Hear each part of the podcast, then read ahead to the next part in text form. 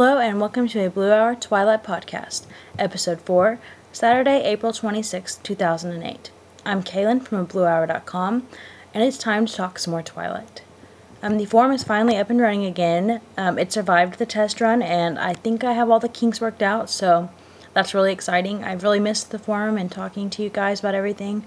Um, so go and join the forum and start talking Twilight. Um, as you guys know, I love receiving emails with Twilight questions and theories, so shoot me an email at kaelin at bluehour.com and I'll respond to your email and possibly feature your question, theory, or idea on the show. It's Breaking Dawn countdown time. This is one of my favorite times of the day uh, when I get to see how many days of waiting we actually have left. So, according to the official countdown on Stephenie Meyer's website, we only have 97 days of waiting left. Okay. This is really, really awesome today because we are in double digits finally. So that's exciting. We're under 100 days now. Oh, I'm so excited. So everyone celebrate August 2nd. It's coming up. Don't forget. Okay, I have also received another Edward Cullen joke submission. This time it was submitted by Tracy in Ohio, and her joke is How do you join the Edward Cullen fan club? Send your name, address, and blood sample. So thank you for your joke, Tracy. Um, I'm really enjoying people sending in their jokes, so keep sending them in. Moving on to Twilight news. First, um, Talk has a couple of decently long interviews. Um, the first one is with Robert Pattinson, who I have to make the comment looks very handsome and shy during this interview. But anyway, uh, during the interview, he says that he thinks that um, Edward and Bella's relationship is strange. I guess I agree, but I mean, what do you expect? It's a human and vampire relationship, so it's naturally going to be kind of strange. But it kind of hurts to hear it out loud, even though it might be true. I don't know. Uh, he also says that after he finishes filming Twilight, he's supposed to go back to London to put out an album. You know, but he also says he can't make up his mind. He can't decide if he wants to have that 10-hour flight home or if he just wants to go to LA and work. Personally, I'm going to vote that Robert stays in the United States, but that's just me. So please, Robert, don't go home. Stay here. And now that that's over, um, they also talk with Rachelle Lefevre. In her interview, uh, she says that Victoria is the vampire that you don't want to meet in the street. Uh, I liked that description. I thought it was kind of funny. Oh, she also talked about the magic carpet thing that I talked about in the last podcast. I don't even remember what I called it, but I'm really glad I know what the name of it is now, at least. She talked about, like, you know, when she was cast, and, you know, she said that they were all thrown into vampire camp together. I'm so jealous. I want to go to vampire camp. So maybe we should start vampire camp. That would be so fun. Or maybe just a field trip to Forks or something. That might be just as good. Uh, E-Talk also interviewed Kristen Stewart, and she said that Twilight is juicy because it doesn't shove the sex right down your throat. She also said that they haven't strayed away from the novel, so and they just consolidated it. This they just keep reassuring me that they aren't going to mess up the book and they're really going to do a good job in the movie. So very exciting. Kellan Lutz fan has an interview with Kellan Lutz. They asked him um, if you've actually read the books. Does the cast look exactly as you would imagine? I think you're actually the only actor that everyone has agreed meets expectations perfectly. He responded, Thank you for that. It means a lot, truly. I love the, all the choices for the roles, especially all the acting that the actors and actresses bring forth. The acting is so on spot with the characters. Everyone chosen for their roles are exactly I, as I imagined them in the book. The casting directors did an amazing job.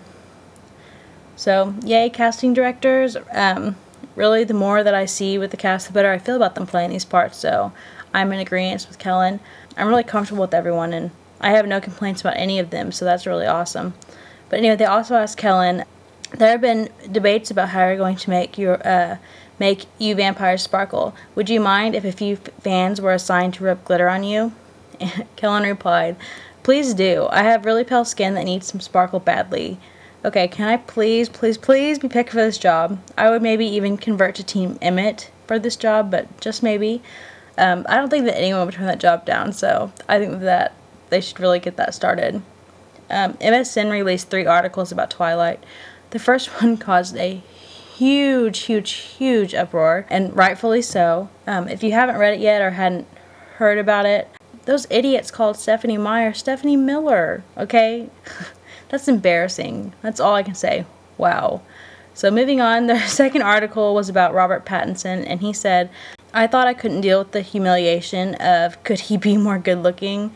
And then I kind of read it as it's not it's not like the author is saying Edward is the best looking guy in the world. It's from Bella's perspective, who is obsessed with him. Pattinson says, when you t- take that into account, he could look like anything. When you are in love with someone, you look past all the flaws. Okay, I was proud of him for saying that because of all the hell that he had to endure when he was first picked and everyone was being so brutal. So I'm really glad that Robert stuck with it and he didn't let a bunch of meanies scare him off. So, yay, Robert. Um, the third article was about Catherine Hardwicke, and she said the book stays in Bella's head a lot, but sometimes she implies a lot of action, and we show it. In one scene, Bella passes out when the venom starts going in her and she doesn't see the whole action the way Edward does. We see it all in a big way. We see the dismemberment, the fire, we see another vampire's head being spinned off by a chick. We see it. Okay, I think this is really interesting because I was kind of always in, under the impression that it wasn't one of the girls that took care of James, but we will see. You know, I'm trying not to dwell on that though, so I'm not going to talk about it anymore. Okay, Fangoria also released an article on Twilight, and Time Magazine published an article about Stephenie Meyer, so you can check those out. I have links posted on my site. So MTV also put out some videos this week. The first one was of Robert and Kristen, and they were uh, talking about kisses. And Robert said that um, it turns into hell, like all kisses do. Okay, I think that Robert just needs a new girlfriend, namely Kaelin, to show him that you know kisses aren't always hell. No, okay, I'm just kidding. But seriously, Robert, call me. Um, moving on, that's embarrassing. Um, Kristen Stewart said that she was impressed. That she they asked her, I guess, what impressed her about Robert, and she said, "I think he's really handsome." Okay, I thought that was really funny, and again to stress the point that they have really great chemistry. So it's gonna be so good. I'm so excited. They also had a second video that announced that Robert could possibly be writing Bella's lullaby himself. This is really exciting. Um, even the possibility that Robert could be doing this it would make it just so much better. It'd be awesome. So I kind of let out a little squeal after this announcement.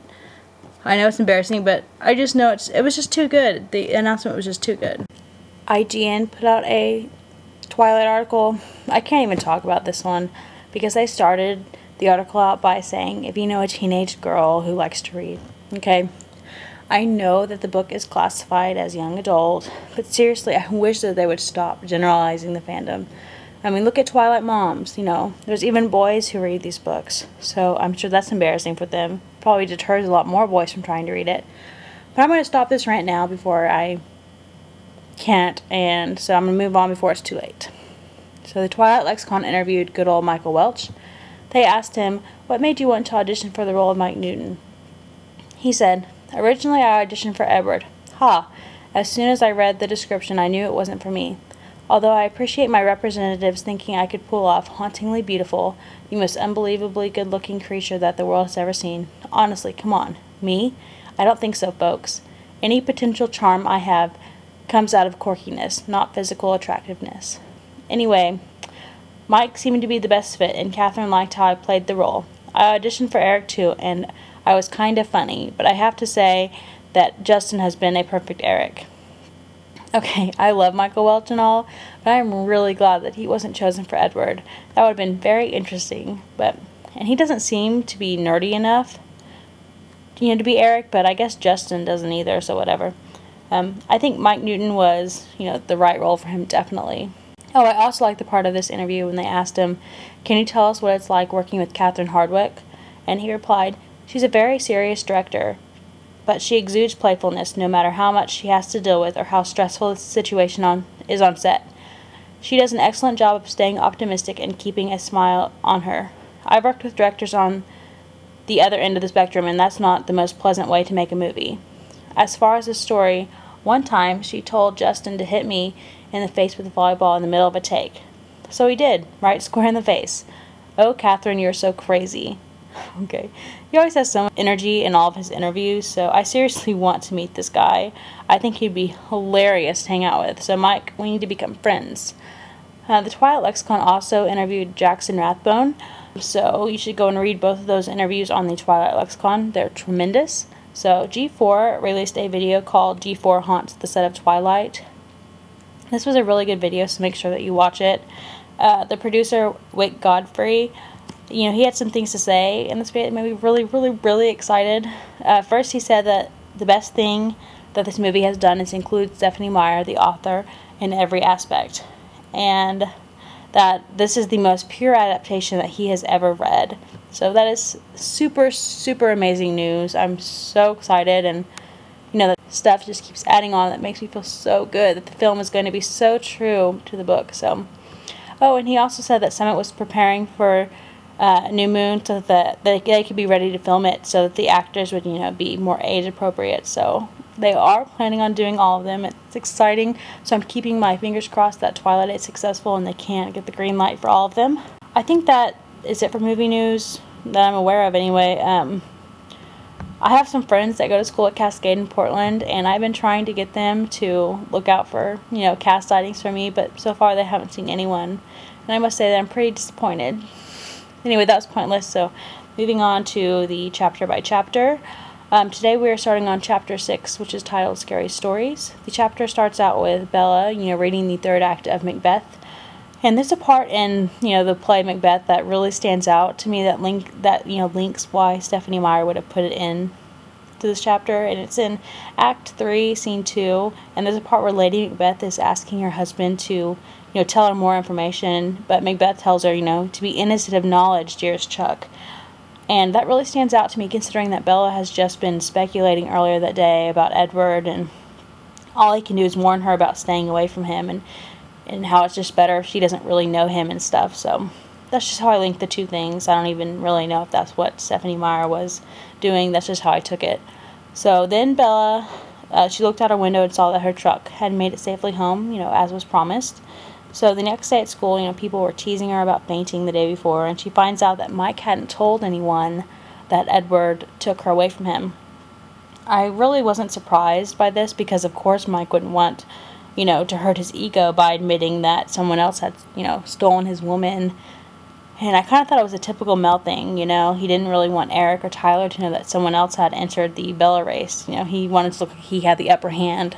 Then we really meet Lauren for the first time, and she is, you know, shooting Bella all these dirty looks, you know, all the way through lunch. And after lunch, Bella, you know, she overhears Lauren talking to Mike saying, Why does Bella have to sit with us? And that, you know, she should just keep sitting with the Cullens every day. And, you know, Mike was, you know, very loyal, and he said, you know, Bella was his friend, and, you know, she sits with them. So I think it's really nice that Mike was still protecting Bella, you know, and being such a good friend, even after Bella had basically chosen Edward over him, you know, to take her to the nurse's office, and she had turned him down for the dance. But you know, at the same time, I sort of get where Lauren is coming from because she's probably not used to the other girls stealing her thunder. At dinner that night, Charlie is excited that Bella has friends and she's going to the beach with them. So then Bella mentions that some kids were talking about going camping at the Goat's Rock, and Charlie tells her there are way too many bears and it's too dangerous. So you know, Bella just kind of blows it off as she got the name wrong. You know, if I was Bella, I would just be thinking, oh, typical boys going camping somewhere they shouldn't. You know, that's dangerous, so they just have to prove that they're manly, you know. but instead of, like, you know, like thinking that I just got the name wrong. The next morning, the nine kids, you know, they met at Mike's parents' store and they all got in the Suburban to go to First Beach. And, you know, Mike was nervous that Bella had invited Edward, you know, but, you know, Bella, of course, denied that she even invited him. They got to the beach and they started a driftwood fire. And anyone who hasn't seen a driftwood fire, you know, they're really pretty and, you know, you can make them so big. They're so fun. Um, they're cool. So, anyway, they just decided that they wanted to go and explore the tide pools. And, you know, Bella was really, you know, thinking only about Edward all day, you know, so. You know, Bella only fell a few times during their little trek, which I thought was pretty impressive for her, considering, you know, how many things there are to trip on in the woods. When they got back to the fire, they saw that some of the local Quileute kids had come to socialize. So, you know, now we have our first, you know, Jacob Black intro. And he tells Bella that, you know, she bought his dad's truck and she starts to remember his family and his older sisters and then Lauren points out to Bella that no one invited the Cullens because she's just trying to be rude. And then Sam told them that the Cullens don't come there. And it was like his tone of voice that made Bella really want to hear this story. So she she asked Jacob to take a walk with her and, you know, she tries to flirt it out of him. And I picture Bella's flirting as a disaster. She just doesn't seem like the type of girl that would possess any wiles, you know. So But since Jacob Black was such a youngin', you know, it seemed to work. So you know, Jacob's only 15, and it says that he was born in 1990, and Bella was born in 1987. So she's probably a little over two and a half years older than him, and that is a big age difference when you're that age, especially when it's the boy that's younger. But anyway, Jacob asks, you know, her if he wants if she wants to hear a scary story, and he starts to tell her the legend of the cold ones, and he told her that you know they were vampires, and then he admits that he he just violated this treaty by telling her, and he teases her about thinking that they're just a bunch of superstitious natives and all this stuff. And I definitely think that Jacob was just, you know, he just thought that this was a scary story. I don't think he even believed in it. He just thought it was one of his legends of his people. But after he told it, I think he was just so concerned with pressing Bella that he didn't want her to think that he was some kind of a weirdo and that he thought this was true. So I kind of felt sorry for Jacob back then because, you know, Bella let him on like nobody's business. It was kind of sad. So anyway, then all the kids they headed home. So you know, Lauren was mean to Bella all day and really showing her dislike towards Bella. And Stephenie Meyer cleared this up um, in the personal correspondence on the Twilight Lexicon. And you know, she said Lauren is jealous of everything about Bella. Before Bella came to Forks, Lauren was the most sought after human girl. She hates all the attention Bella gets, even more so because Bella doesn't try to get attention or want it. Yeah, I thought this was worth mentioning. But anyway, the first time that I was introduced to Jacob Black, I thought about him as just, you know, an adoring little kid who was crushing on the older girl. And I always just pictured him as really young. I don't know. So I don't have anything else to say about that chapter. So moving on to chapter 7. Which is titled Nightmare. Um, she got home from the beach trip and she locked herself in her room and you know, she put in the CD and turned it up really loud and, you know, threw a pillow over her eyes. And at this point, if I was Bella, you know, I'd be freaking out. I'd be confused about what I had just heard.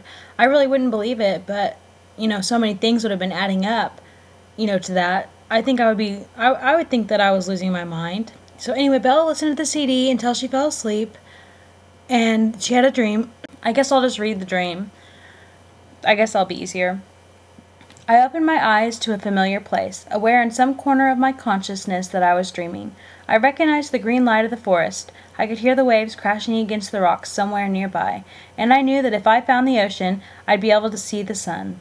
I was trying to follow the sound, but then Jacob Black was there, tugging on my hand, pulling me back towards the blackest part of the forest. Jacob, what's wrong? I asked. His face was frightened as he yanked with all his strength against my resistance. I didn't want to go to the dark. Run, Bella, you have to run, he whispered, terrified. This way, Bella. I recognized Mike's voice calling out of the gloomy heart of the trees, but I couldn't see him. Why? I asked, still pulling against Jacob's grasp, desperate now to find the sun. But Jacob let go of my hand and yelped. Suddenly shaking, falling to the dim forest floor, he twitched on the ground as I watched in horror. Jacob, I screamed, but he was gone. In his place was a large, red brown wolf with black eyes. The wolf faced away from me, pointing towards the shore, the hair on the back of his shoulders bristling, low growls issuing from his ex- between his exposed fangs. Bella, run! Mike cried out again from behind me, but I didn't turn. I was watching a light coming towards me from the beach, and then Edward stepped out from the trees, his skin faintly glowing, his eyes black and dangerous. He held up one hand and beckoned me to come to him. The wolf growled at my feet. I took a step uh, forward towards Edward. He smiled then, and his teeth were sharp, pointed. Trust me, he purred. I took another step. The wolf launched himself across the space between me and the vampire, fangs aiming for the jugular. No, I screamed, wrenching upright out of my bed. Okay, I really hope this dream isn't foreshadowing that, you know, Jacob kills Edward. I still worry about this, but I really think it just shows that both Edward and Jacob are, you know, dangerous and that Mike is the safe bet. But the safe guy is never any fun, so we can't pick Mike. so she woke up at 5:30 in the morning, you know, after the dream and she decided to take a shower to help clear her mind and keep her busy. Taking a shower is the last thing that I would have chosen. Um, I do my all my best thinking in the shower because there's really no other distractions. So, anyway, Bella then she gets on her computer and she looks up vampires. So, okay, being the Twilight nerd that I am, I have actually searched for this site that Bella uses, and I found several vampire A to Z's and several pages, you know, with these two quotes at the top, but never the perfect combination of the two. But so I'm sure maybe it does exist, but I haven't found it. But anyway, the more she reads, the more discouraged she is getting until she reads about the Stregoni Benefici, um, which is an Italian vampire said to be on the side of goodness and a mortal enemy of all evil vampires. I think that this is really cool that the one vampire that gave her the hope, you know, that Edward could be good was the Stregoni Benefici, and that, you know, that was Carlisle. In the personal correspondence from Stephenie Meyer on the Twilight lexicon, um, she says that the Stregoni Benefici is Carlisle and that he created that legend himself. So I don't know, I just thought it was cool. I don't know. so Bella gets frustrated and embarrassed that she, you know, thinks this is real and was looking it up on the internet. So she leaves the house and she goes for a walk um, in the forest and she sat down and started debating if it was true or not. You know, she was adding up the factors. You know, they were pale, beautiful, strong, fast. Their eyes changed colors. Uh, they were freezing cold. They were graceful. They never ate. And sometimes, you know, Edward spoke like he was from a different time period. So she decided that whatever Edward was, she still wanted to be with him. So the next Monday at school, she was so eager to get there. But when she got there, Mike asked her out to dinner. So Belle told him, you know, that that would hurt Jessica's feelings if she did it, so she couldn't. Uh, I thought Belle played that one really nicely, but that's just me. Anyway, in Trig, Jessica invited Bella to Port Angeles with her, Angela, and Lauren, you know, to go dress shopping. But when they got to lunch, none of the Cullens were there, so Bella was devastated. Uh, I'd be dying to see Edward too. The last time I had seen him was when he dropped me off, you know, at my house after the blood typing incident. Uh, that's a really long time not to see someone that you're obsessed with. uh, when Bella got home after school, Jessica called to reschedule their plans because Mike had asked her out. I always hate it when girls change their plans on their friends just to accommodate boys. They really should have just just tell the boy they already have plans and but they're free another night. But that's just me. Whatever. Don't ditch your friends, girls. Uh, I just think it's a bad way to treat your friends. So Bella emailed her mom and went outside and started to read Sense and Sensibility, only, you know, until she realized that the hero's name was Edward. And then she started reading Mansfield Park and realized that the hero's name was Edmund. And so she slammed her book and shut it, you know, and then commented, you know, weren't there any other names available in the late 18th century? So that's some good foreshadowing that Edward is really old. Um, then she fell asleep, and when she woke up, she felt like she wasn't alone. I always like to think that Edward was watching her, but then she goes inside and tells Charlie about her plans for Port Angeles the next day. It was sunny the next day, and the Cullens were absent again.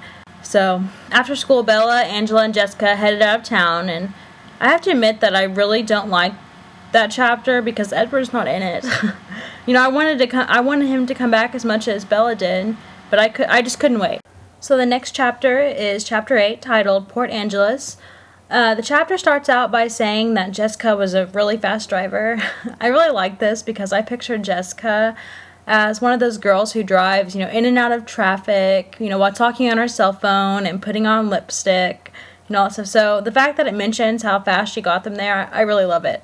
Um, then they have some girl talk, and Jessica talks about her date with Mike and how she's really hoping that by Saturday they'll be at the first kiss stage. And okay, now I'm kind of curious as to what is the norm for everyone? I mean, is it typical now not to kiss on the first date?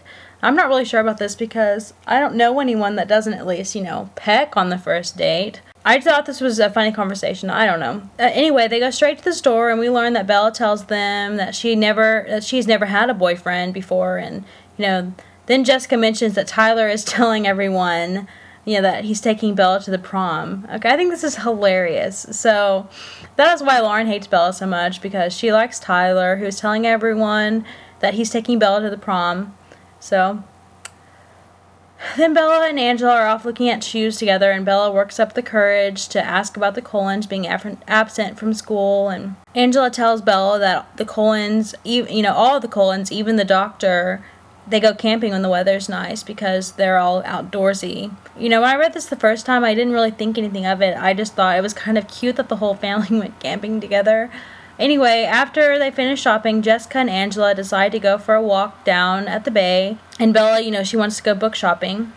I tend to be really bad about wandering cities alone. Like when I travel and stuff, I'm definitely one to go out by myself and explore. So I can def I definitely can't blame Bella for feeling safe, especially in a town like Port Angeles. Um, I've actually been to Port Angeles, you know, to take a ferry to Vancouver, and it it definitely makes you feel safe. I mean, it's this quaint little town. But of course, you know, Bella manages to get lost, and while she, you know, while she was looking for a good bookshop, So then I then these four guys start, I guess, sort of hurting her, and instead of running away like anybody else would, you know, Bella, she just stood there unable to scream, you know, trying to remember what little self defense that she knew. And then Edward comes to the rescue in his Volvo, and he throws open a door and he tells her to get in, and of course, Bella does, and they escape safely. And when Bella looks over at Edward, you know, she saw that he looked furious.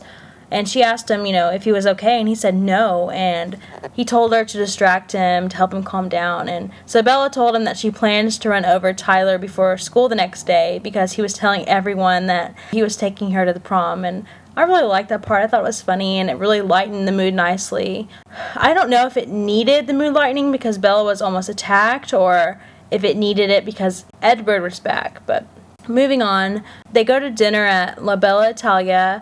And when they see Angela and Lauren, they're pacing in front of the restaurant. You know, I would have been so worried if I was waiting for a friend and they hadn't shown up yet. But they had already eaten, and so Edward tells them that he'll drive Bella home. And so they go ahead and leave Bella with Edward. And once they got inside the restaurant, uh, the hostess was eyeing Edward like some kind of a juicy steak or something. And you know, here's where we get the famous dazzling line.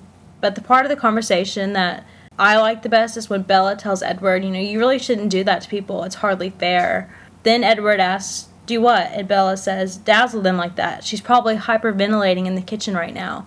I just love that visual of the hostess in the kitchen, like trying to catch her breath because Edward is so gorgeous and perfect. So the waitress is being all flirty when she comes up to the table and if I'd been out with a guy that I liked, I would not have put up with that kind of behavior. I would have been so mad at that girl. But anyway, then Edward gives Bella his jacket and when she starts to shiver. I think that's really cute and gentlemanly, which you don't see very often anymore. So and if you and if you do have somebody that does it, you found a keeper. Uh, the important thing about the jacket is that when Bella puts it on, it was cold, like no one had been wearing it. Because you know how jackets hold in like body heat after you've been wearing it for a while, so that was really weird. Oh, and I just have to comment on the fact that Edward is wearing a turtleneck. Okay, ew. Seriously, what guy wears a turtleneck? That is so embarrassing. Then the conversation turns to theories, and Bella mentions that he's in a good mood when his eyes are light, and that she'll finish her theories in the car if he answers her questions. So she asks him why he's even in Port Angeles, and he, you know, reluctantly gives her a hypothetical story about being able to read everyone's mind but hers, and he admits to following her there. And, you know, then Bella thanked him for saving her twice now, and he put, and, you know, she put her hands on top of his, you know, which were still ice cold, and then he pulled his hands out from under hers and placed them underneath the table. I'd be totally offended by this you know, I would definitely think, okay, thanks for clearing that up. You have absolutely no interest in me at all. Um, it would definitely be a blow to my pride. But oh, yeah, and also at dinner, he tells her that her number was up at the first time he met her in biology class. And I always like that because I like to think about the fact that Bella is always in so much danger because Edward was going to kill her and yet, you know, she lived. It's it's kind of exciting. I you know, I don't know.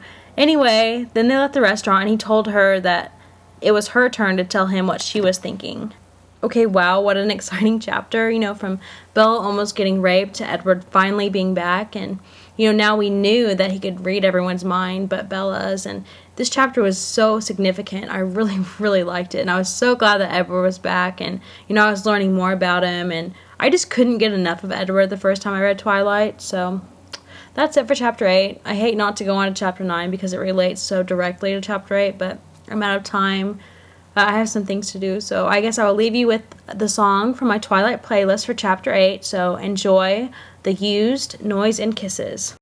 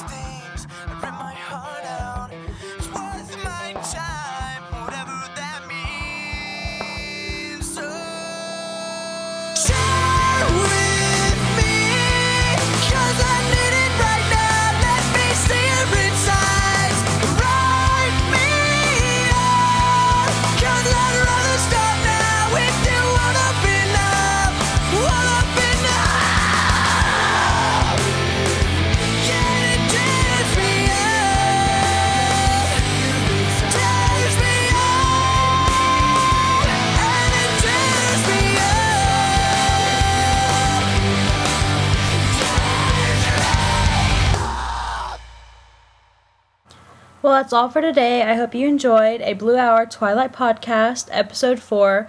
Don't forget you can find us at abluehour.com.